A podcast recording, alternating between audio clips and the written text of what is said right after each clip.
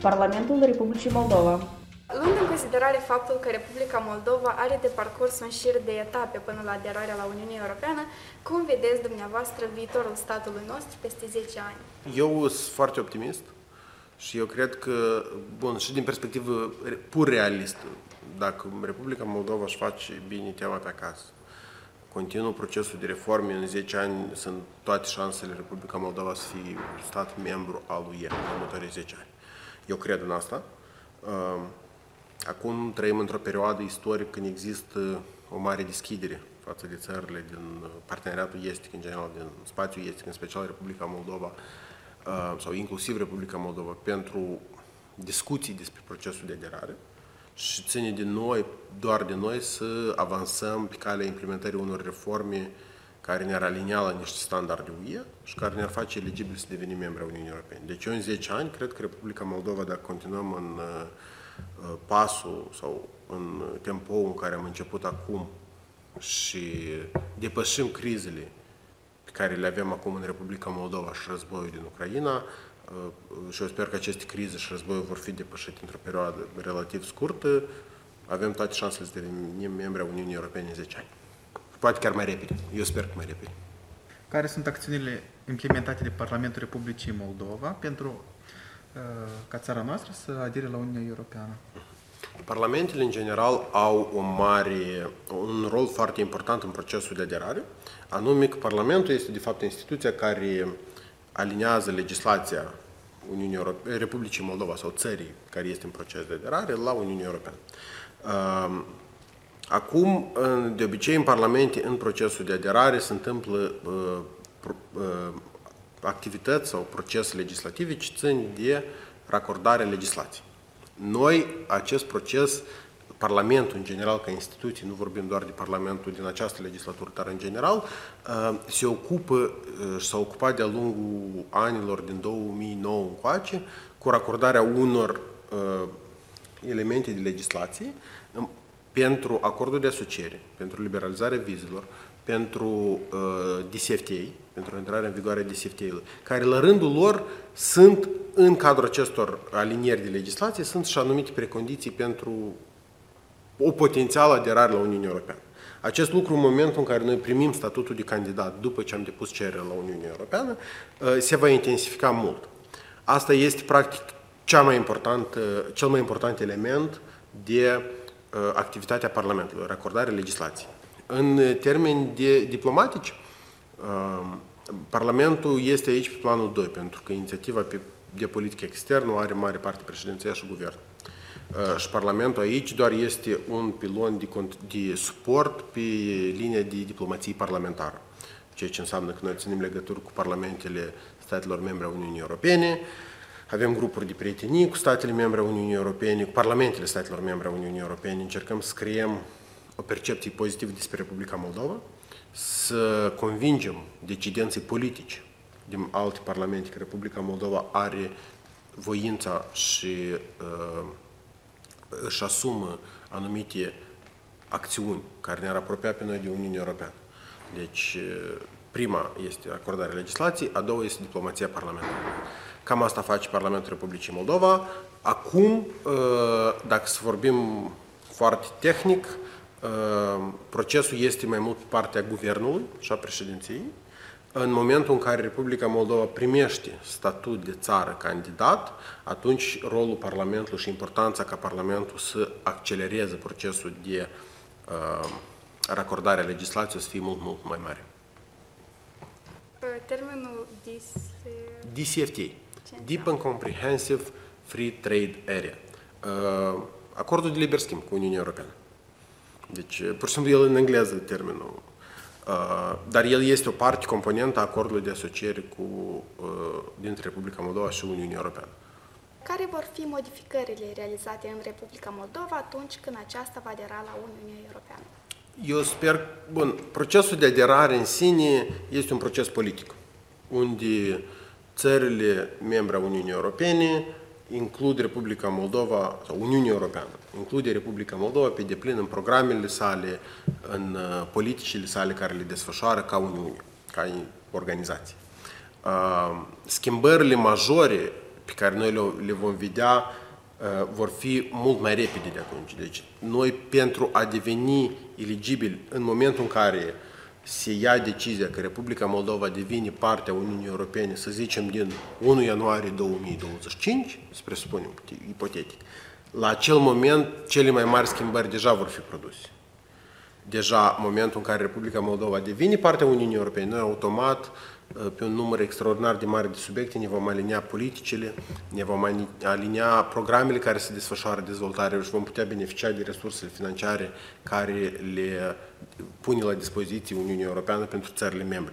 Schimbările majore de infrastructură, drumuri mai bune, școli mai bine renovate, uh, programe educaționale mai performante în școli, de exemplu, uh, o justiție care funcționează și este uh, lipsit de fenomenul corupției, uh, o economie deschisă, nebirocratică și prietenoasă cu antreprenorii, aceste lucruri se vor schimba uh, și deja se schimbă, dar se vor schimba cu pași foarte accelerați în momentul în care noi primim statutul de țară candidat.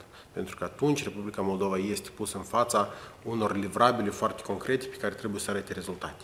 Și acel drum din momentul în care noi primim statutul de țară candidat până la momentul în care noi devenim partea Uniunii Europene, acela este cel mai important drum de transformare. Și toate țările care au primit statutul de țară candidat și au mers până la etapa de a deveni țări membre a UE, marea transformare a țărilor s-a întâmplat atunci, uitați-vă chiar și la România, la Bulgaria, la toate țările din fostul bloc comunist, care au, uh, țările baltice, care și-au asumat o agendă de integrare europeană. Transformarea lor, saltul lor major s-a întâmplat în procesul de aderare momentul de aderare este foarte important, acesta asigură că creșterea economică, dezvoltarea țării va continua, dar acest lucru deja se întâmplă într-o manieră, să zicem, de, uh, de, de lucru care este planificat, care este pus pe foaie, cum se întâmplă anumite procese.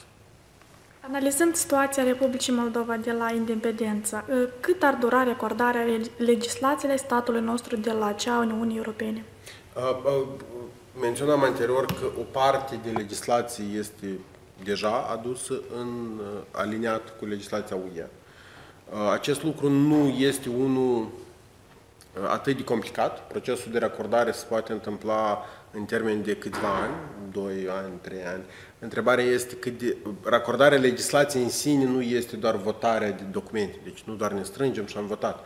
Este uh, proces prin care noi să ne asigurăm că statul are capacitatea să implementeze ceea ce scrie pe foaie, uh, că există voință politică de a ne asuma anumite transformări pe anumite domenii și acum ea există pe deplin. Uh, dar uh, însăși votarea este un proces tehnic, el se poate de parcurs destul de repede, deci cred că maximul este perioada de câțiva ani. Întrebarea este că această legislație de obicei vine cu anumite costuri, cu anumite angajamente, cu anumite procese care trebuie instituțiile să fie capabile să le implementeze. Și acest lucru poate dura pe unele aspecte.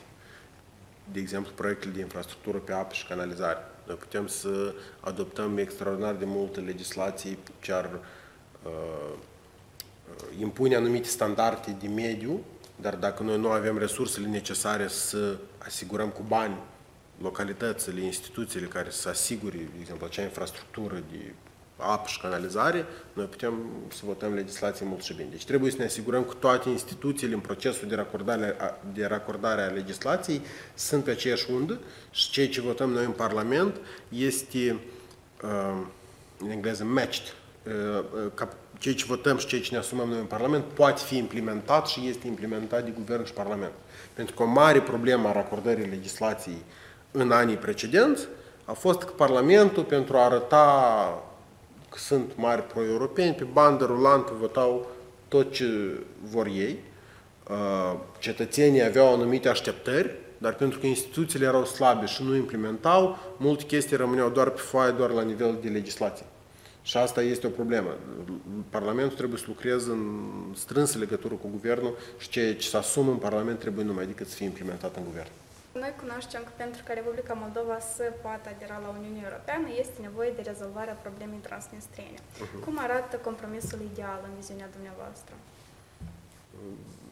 nu știu dacă e cazul să vorbesc despre compromisuri, eu vreau să vorbesc despre reglementare. Reglementarea înseamnă identificarea pe cale pașnică și diplomatică a unei soluții juridice prin care uh, Republi- autoritățile Republicii Moldova restabilesc controlul asupra teritoriului, teritoriului din regiunea transnistreană, iar regiunea transnistreană primește un statut juridic poate similar cel cu a UTA Găgăuzia. Acest lucru este unul uh, care ar fi probabil cel mai uh, potrivit, după mine.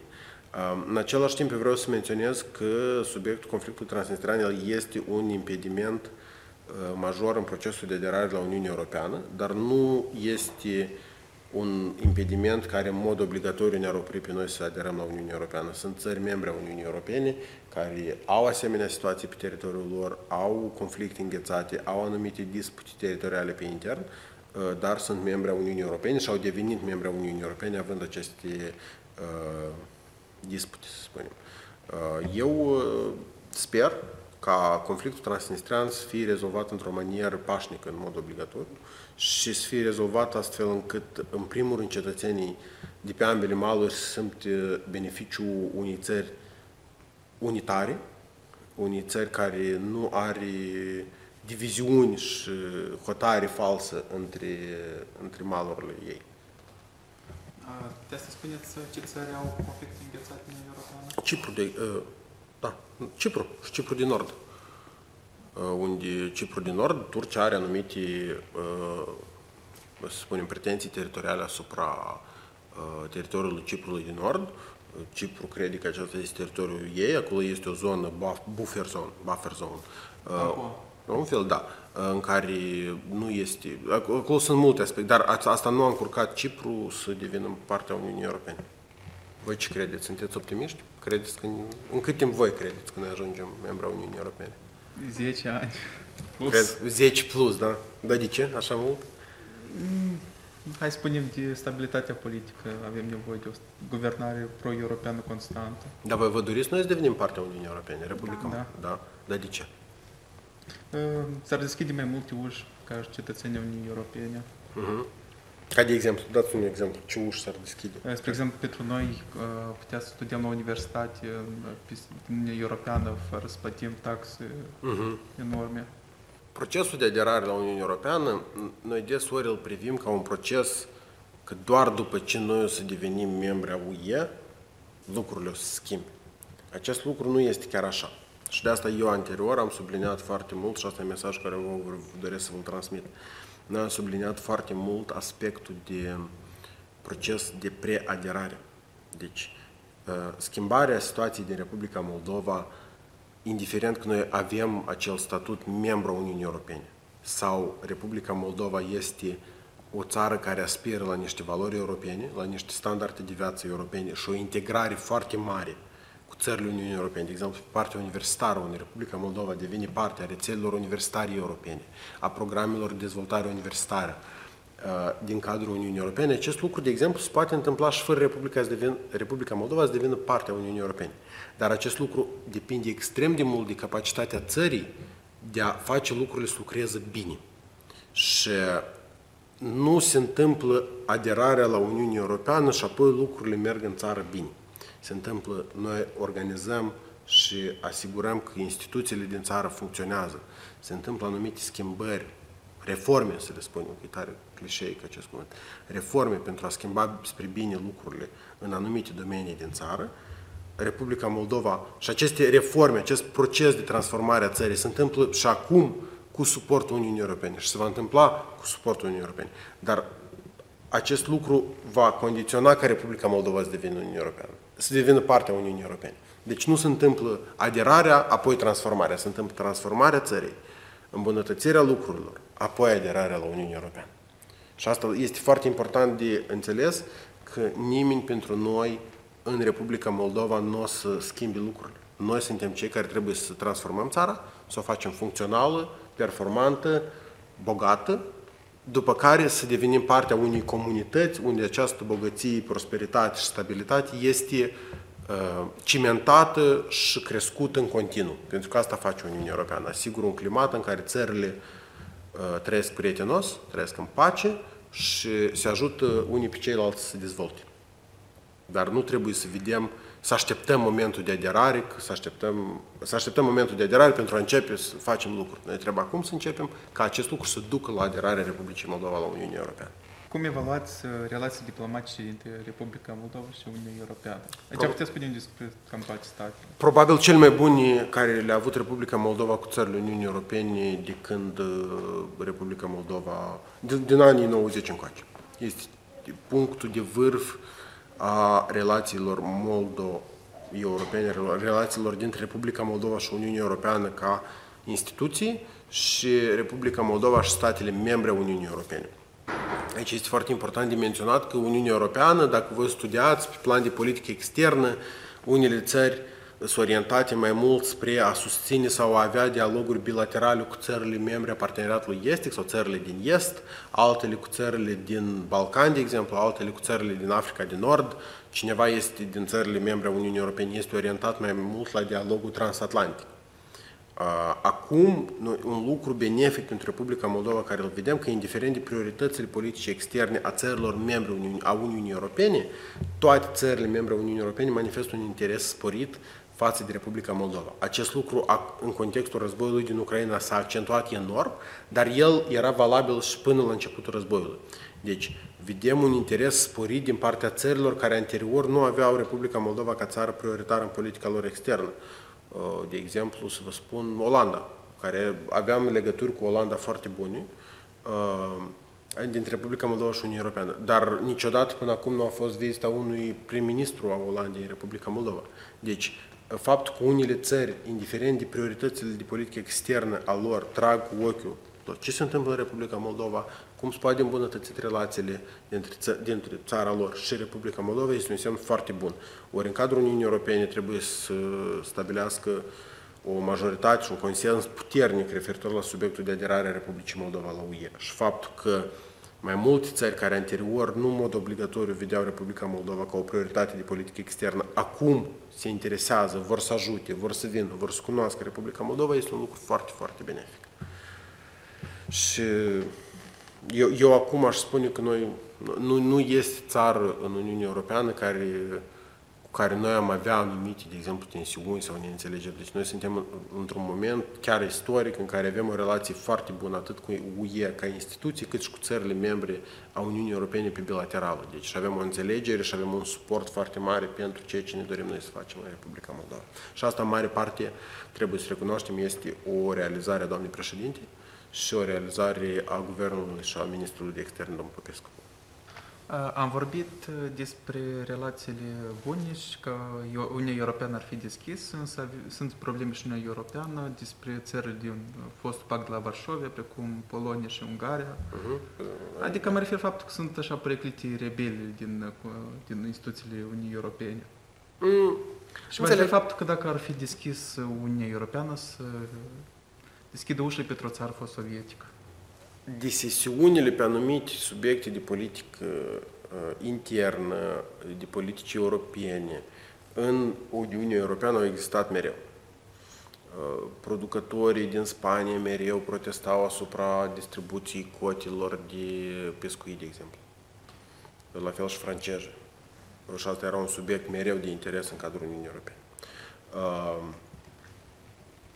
Italia până la Varșovia și Polonia, foarte mult timp era o țară care avea unele viziuni mai conservatoare referitor la anumite procese ce țin de drepturile omului în cadrul Uniunii Europene. Acum, Polonia și Ungaria, de exemplu, au într-adevăr uh, anumite inițiative care cumva vin în contradicție cu politica Uniunii Europene pe anumite întrebări. Dar acest lucru nu exclude faptul că aceste țări rămân partea Uniunii Europene și pe aspectele ce țin de politică externă a UE, în special acum s-au aliniat. Noi am văzut că în contextul războiului toate țările, indiferent de disesiunile interne care se întâmplă în cadrul UE, se pot alinia și pot uh, apăra niște valori, să spun direct. Uh, și în rest, procesele din Uniunea Europeană, asta este un proces normal, un dialog normal unde autoritățile reprezintă autoritățile naționale, reprezintă interesele oamenilor vis-a-vis de instituțiile de la Bruxelles, au anumite viziuni de politici care nu în mod obligatoriu se plează pe procesele sau pe uh, viziunile care le au instituțiile UE, dar acest lucru este un lucru uh, normal, o manifestare normală a democrației. Și astfel să iau decizii, astfel să construiesc politici. Deci nu mereu, niciodată în Uniunea Europeană nu a existat un consens universal cu toate întrebările, au, toți au aceeași poziție. Mereu este o discuție și mereu este un dialog. El câteodată este mai dur, câteodată este mai înflăcărat, câteodată este mai politic, dar uneori este mai tehnic. Dar a, asta, în Uniunea Europeană foarte mult valorifică aceste uh, diferențe care există dintre state și găsește un consens în cadrul cărora toți sunt cât de cât confortabili. În același timp, toți se aliniază la niște valori general umane. Și acest lucru niciodată nu a oprit procesul de extindere uh, a Uniunii Europene. Uh, eu nu cred că de sesiunile care există la moment sau pot exista în cadrul Uniunii Europene pe anumite întrebări, opresc procesul de extindere. Uh, nu, nu, nu, nu, nu cred că una afectează alta. Mai ales că, de exemplu, chiar și Polonia și Ungaria, țările în general din fostul bloc comunist, ele sunt mari promotori și susținători a politicii de extindere a Uniunii Europene către Est și sunt, indiferent de politica lor internă, sunt prieteni buni ai Republicii Moldova și sunt pentru noi, Polonia, de exemplu, în special, este o voce puternică în Uniunea Europeană care ne susține alături de România și țările Baltice. Dacă Republica Moldova ar deveni un stat membru al Uniunii Europene, am putea asista la revenirea la o parte din diaspora acasă? Eu sper. Sunt multe păreri despre cum trebuie gestionat relația noastră cu diaspora. Unii spun că diaspora odată plecată niciodată nu se va reîntoarce. Alții spun că Republica Moldova trebuie să pună accent exclusiv pe reîntoarcerea diasporei. Eu cred că noi o să vedem reîntoarcerea diasporei acasă, a unii părți din ea, în momentul în care în Republica Moldova o să fie oportunități economice similare cu cele din Uniunea Europeană sau din țările unde se află diaspora noastră.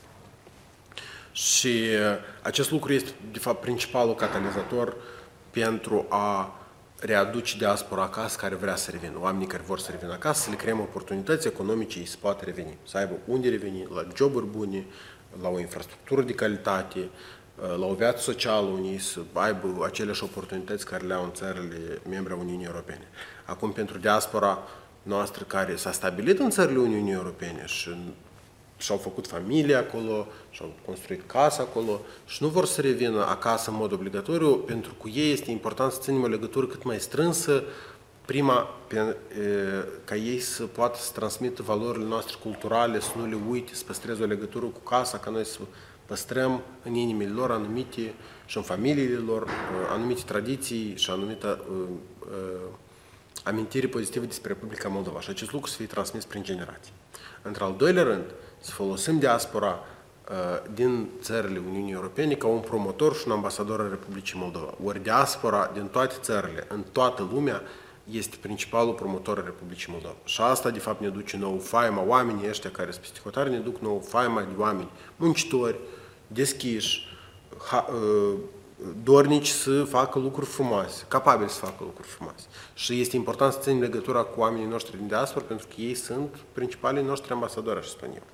Uh, dar din perspectiva revenirii acasă, eu cred că, iarăși, indiferent de integrarea sau neintegrarea Republicii Moldova în Uniunea Europeană, diaspora o să înceapă să revină acasă în momentul în care o să avem oportunități economice similare sau foarte apropiate de oportunitățile economice din UE. La ziua de astăzi, ce calificativ ați oferit nivelului de implementare și promovare a valorilor europene? Valorile nu e o chestie care se implementează. Valorile sunt chestii care se educă. Care este, după părerea voastră, spuneți-mi o valoare europeană? Dacă. Statul de drept.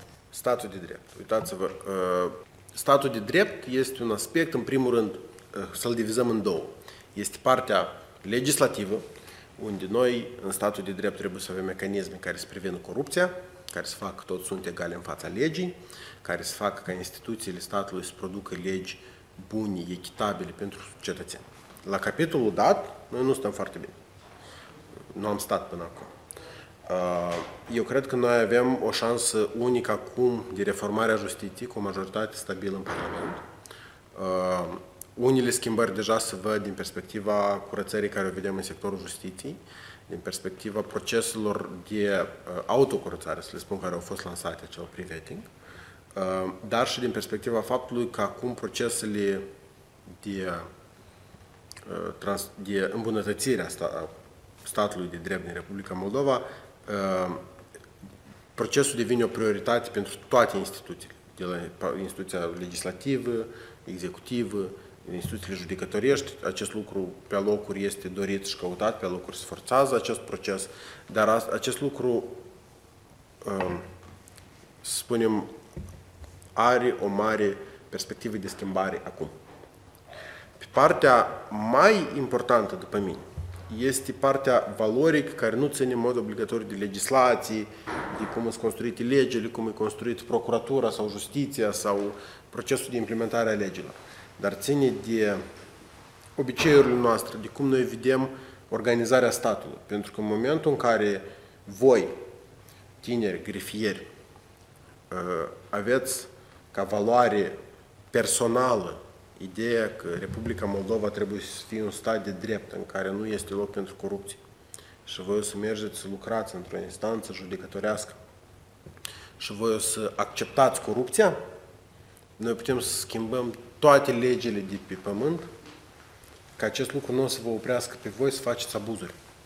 Dar dacă voi o să educați în voi la nivel de percepție chestia că corupția este un lucru care nu se poate de tolerat, atunci o să fie foarte ușor să ai o legislație poate imperfectă, dar cu oameni care cred în anumite valori, le apără și nu admit acte de corupție și raportează acte de corupție și stau uh, neclintiți în fața unor încercări de a fi corupți, uh, atunci o să fie mult mai ușor să luptăm corupție. Deci, și pe toate elementele de valori care noi ne uităm, ele trebuiesc uh, întărite prin o legislație care să nu permită anumite degradări, dar ele trebuie și promovate la nivel de educație și la nivel de percepție umană.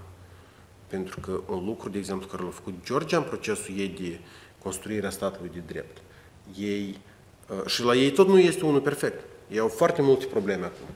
Dar un lucru care ei l-au făcut, ei au inspirat și au educat în mintea oamenilor că corupția nu mai este un lucru acceptabil. Și acest lucru uh, ajută mai mult decât o legislație, pentru că legislația nu poate fi perfectă, legislația mereu este imperfectă, ea mereu evoluează. Dar important este să educăm valorile. După care să le fixăm și să creăm anumite premize în legislație ca ele să funcționeze bine, ca ele să se implementeze și ele să nu permită celor care sunt rău intenționați să conducă sau să submineze pe cei bine intenționați. Numiți cinci acțiuni pe care dacă Republica Moldova le-ar îndeplini, atunci rezultatul aderării la Uniunea Europeană ar fi garantat. Reforma justiției, liberalizarea sau deregularizarea economică, unde dispar monopolurile, se creează un mediu economic foarte, foarte bun, dezvoltare locală, unde nu mai avem școli în sate care au viceu în curte, deci, infrastructura locală este foarte importantă de a asigura tuturor cetățenilor acces la apă de calitate, la energie, la oportunități educaționale și oportunități economice respectarea drepturilor omului, unde noi avem o țară în care, indiferent de culoarea părului, orientarea politică, orientarea sexuală, indiferent de orice diferență noi le avem între noi ca oameni, uh, drepturile fundamentale a fiecăruia sunt respectate uh, și o clasă politică responsabilă, lipsită de corupție, uh, care lucrează în interesul cetățenilor. Iaca este 5. Dar credeți că mi-a scăpat ceva aici? Ce ați adăugat voi?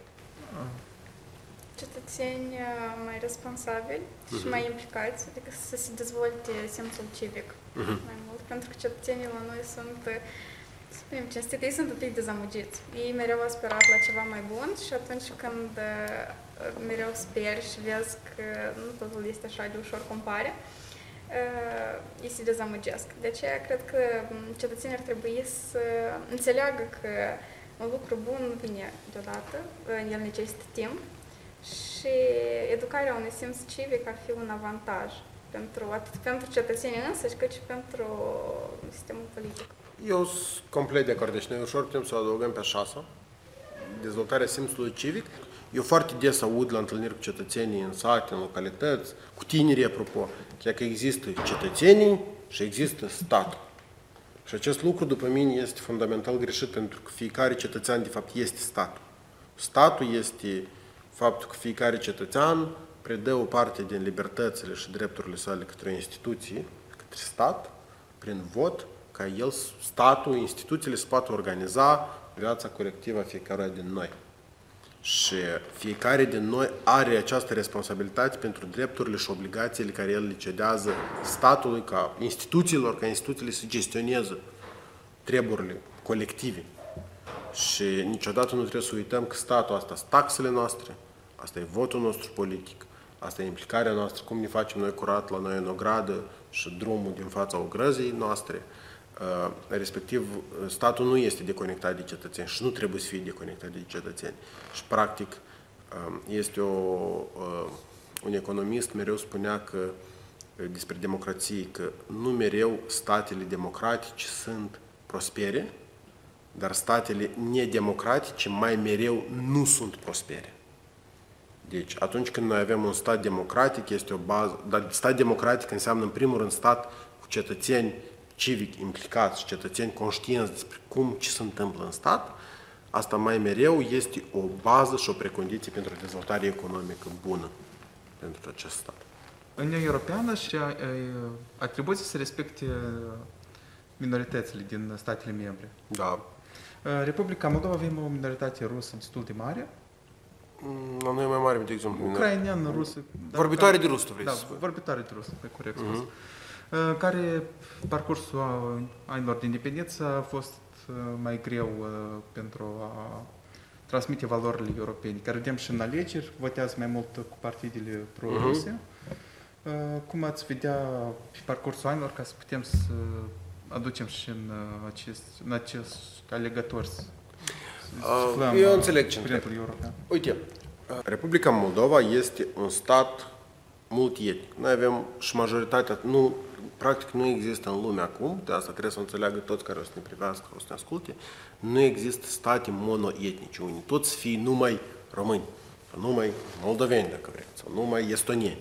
Deci, statele, în special într-o lume globalizată cum e acum, sunt unități teritoriale care sunt compuse din majorități etnice, dar și foarte multe minorități etnice. Și acest lucru este absolut normal. Cum Republica Moldova indiferent de toate problemele și dificultățile care le-a avut, este un stat în care, cred eu, minoritățile etnice sunt bine integrate. Ori noi toți vorbim a doua limbă, practic, noi mai mult sau mai puțin vorbim limba rusă și eu nu, niciodată nu am perceput o diviziune între mine și vecinul meu care este vorbitor de limba rusă, care este foarte bine integrat în, uh, în, tot, în viața socială din Republica Moldova. Și acest lucru, eu, nu, eu am lucrat, de exemplu, cu foarte mulți colegi din regiunea uh, din Găgăuzia, uh, lucrez foarte mult acum pe activitate politică la Nord, unde aceste diviziuni încercau mereu să fie exploatate. Și eu cred că ele sunt uh, exploatate în mare parte artificial. Noi suntem ca oameni, indiferent de etnia noastră, în Republica Moldova, crescuți într-un spirit a prietenii față de oameni care vorbesc limbă diferită de a noastră, care a noastră maternă mă refer. Uh, indiferent că vorbești limba română sau vorbești limba găgăuză sau ești din minoritatea bulgară sau ești din minoritatea ucraineană vorbitor de limbă rusă. Deci acest lucru nu creează diferențe majore critice între oameni la nivelul lor de comunicare. Și acest lucru deja este un lucru foarte bun. Uh, faptul că anumite diferențe de percepție, de opțiune politică, uh, diferă mult, cu părere de rău, asta este rezultatul a 30 de ani, unu, de propagandă, trebuie să admitem. Noi am fost subiecții unui val mare de propagandă. Uh, într-al doilea rând, a unor politicieni responsabili care au exploatat diferențierea asta, crearea artificială a unor grupuri ca noi și ca ei, pentru a asigura voturi. Și acest lucru s-a întâmplat pe toate categoriile, pe tot spectrul eșchierului politic. Acest lucru noi îl vedem că a adus unor politicieni posibilitatea să stea la putere mulți ani și a creat această diviziune și această reticență față de Uniunea Europeană, de exemplu, sau din potrivă, reticență față de vorbitorii de limbă rusă din interiorul Republicii Moldova, unii minorități. Dar acest lucru este unul, vreau să-l eu cred sincer că este unul absolut artificial, creat pentru ca anumiți politicieni să poată să-și păstreze puterea politică. Acum, eu cred că noi, un lucru istoric care s-a întâmplat la alegerile prezidențiale este că cetățenii au spus că ei, prin vot, că ei nu-și doresc politicieni și o clasă politică care se divizează pe criterii de naționalitatea lor sau limba lor vorbită. Ei își doresc politicieni care se preocupe de bunăstarea lor uh, și de prosperitatea țării în general și a fiecărui, fiecărui om în particular. Uh, și eu cred că noi suntem într-un proces sănătos de depășire a posibilității ca politicienii pe viitor să exploateze diferențele care noi le avem între noi și noi toți le avem, noi toți suntem diferiți. Respectiv, eu cred că Uniunea Europeană a făcut un lucru extrem de important după al doilea război mondial de a crea un climat între țări și între oameni ca să fie respectate limbile fiecărei minorități, fiecărui grup etnic, să fie respectată posibilitatea fiecăruia de a-și păstra și de a-și dezvolta cultura, tradițiile, de a-și respecta istoria neamului din care el face parte, indiferent de unde el nu s-ar afla în Uniunea Europeană. Și pentru noi asta este într-o țară extrem, care a fost extrem de divizată artificial, politic, de politicieni timp de 30 de ani, în care există multe etnii, multe minorități etnice în Republica Moldova, este extrem de important noi să preluăm modelul ăsta a Uniunii Europene de a respecta background-ul cultural care îl are fiecare minoritate și de a nu admite ca acest lucru să devină subiect de dezbatere politică. Pentru că el chiar nu este. Deci, uh, eu nu cred că vreodată în istoria Republicii Moldova a contat uh, cu adevărat ce limbă, uh, de exemplu, vorbesc, se vorbește într-un sat cu rădăcini bulgare din Taraclie, de exemplu. Acest lucru a contat mai mult dacă în acea localitate este o grădiniță bine dotată sau este o, de exemplu, din asta, apă și canalizare sau tras gaz. Asta a contat cu adevărat. Doar că politicienii este foarte ușor să apeși pe acest buton a diferențelor care noi le avem între noi și să creeze în asta capital politic. Vorbim despre unirea cu România. Dacă nu reușim independența și Uniunea Europeană să vedea, poate să ne unim cu România? Eu, România este țară sor, soră mai mare, frate mai mare, spuneți cum vreți Republicii Moldova. Dar eu nu cred că unirea este un subiect realist. El este un subiect despre care noi trebuie să discutăm din perspectivă istorică, că acest lucru s-a întâmplat, să tragem lecții. În contextul actual, eu nu cred că România ar fi capabilă să meargă la un proiect unionist, în mare parte pentru că ei sunt partea NATO și partea Uniunii Europene. Și problema mare cu subiectul unirii în general este că acest subiect niciodată nu a depășit zona declarațiilor politice și nimeni nu a analizat concret din perspectivă legală, economică, administrativă, teritorială, cum acest lucru s-ar întâmpla. Și acest lucru nu s-a întâmplat, adică nu s-a început a discuta la modul serios despre un proiect unionist eventual, în mare parte pentru că, părere de rău, el este imposibil administrativ. Deci noi putem să ne unim cu România doar prin integrarea europeană. Integrarea europeană este posibilitatea noi să nu avem granițe cu, cu România, să fim integrați economic cu România. Eu mai mult aș spune, eu cred că noi deja suntem Integrarea economică este mereu cea mai bun tip de integrare. Deci, proiectul unionist, eu nu știu dacă vreau să, aș vrea să desfășurăm, noi putem să facem o emisiune separată doar despre subiectul unionismului, să vorbim, dar este important, prima, să respectăm pasiunea oamenilor care împărtășesc o relație aparte strâns cu România, și eu, de exemplu, la fel o împărtășesc, este important să continuăm integrarea Republicii Moldova cu România, pentru că România este principalul nostru partener, este principalul nostru sprijin la moment ca stat. Deci este statul cel mai apropiat de Republica Moldova, și istoric, dar și economic, și ne ajută extrem de mult în această perioadă grea. Uh, și să continuăm integrarea, să construim mai multe poduri, să integrăm universitățile noastre poate mai mult, uh, să participăm, uh, să creăm mai multe proiecte comune între Republica Moldova și Uniunea Europeană. Să călătorim fără frontieră ca parte a Uniunii Europene, de exemplu. Uh, și să discutăm foarte responsabil despre ambițiile politice de unionism. Eu cred că ele într-o țară democratică toate discuțiile merită să aibă loc, dar eu discuția despre unionism aș vrea să depășească zona de declarații politice doar și să începem să, dacă oamenii își doresc, să începem să discutăm despre niște chestii concrete. Transmiteți un mesaj pentru elevii din grupa 21 grefieri prin care să-i convingeți că este posibil și un viitor european acasă. Viitorul european acasă depinde foarte mult de voi, inclusiv de elevii din grupa 21, da? Grefieri. Um, depinde de faptul ca voi să vă faceți, să învățați bine, să vă faceți onest munca când o să intrați în zona profesională uh, și să înțelegeți ceea ce noi am discutat mai anterior, să internalizați și să trăiți asta în fiecare zi, să înțelegeți că statul suntem fiecare din noi. Și activitatea voastră, participarea voastră, ieșirea voastră la vot, implicarea voastră politică, contează foarte, foarte mult. Uh, statul sunteți voi, statul este fiecare din noi și noi vom deveni partea Uniunii Europene doar când, atunci când noi împreună ca societate o să mergem spre acest deziderat. Uniți! Numiți acțiunile întreprinse de Parlamentul Republicii Moldova la nivel de stat în scopul sporirii unității sale. Lucru care important, care eu cred că s-a făcut în această legislatură, s-a depășit faptul că partidele uh, votează anumite chestii strict bazat pe un interes politic, sau majoritatea. Pasul, de exemplu, a renunțat la cel faimos uh, anexa 7 din bugetul de stat, unde Parlamentul, practic, individual împărțea bani cum vroia el la anumite primării. Și acest lucru era foarte politizat. Și acest lucru dezbina societatea, în special localitățile, foarte mult. Noi acum am spus că noi nu o să mai facem acest lucru, Uh, bazat pe culori politici, dar o să o facem transparent în baza unui concurs.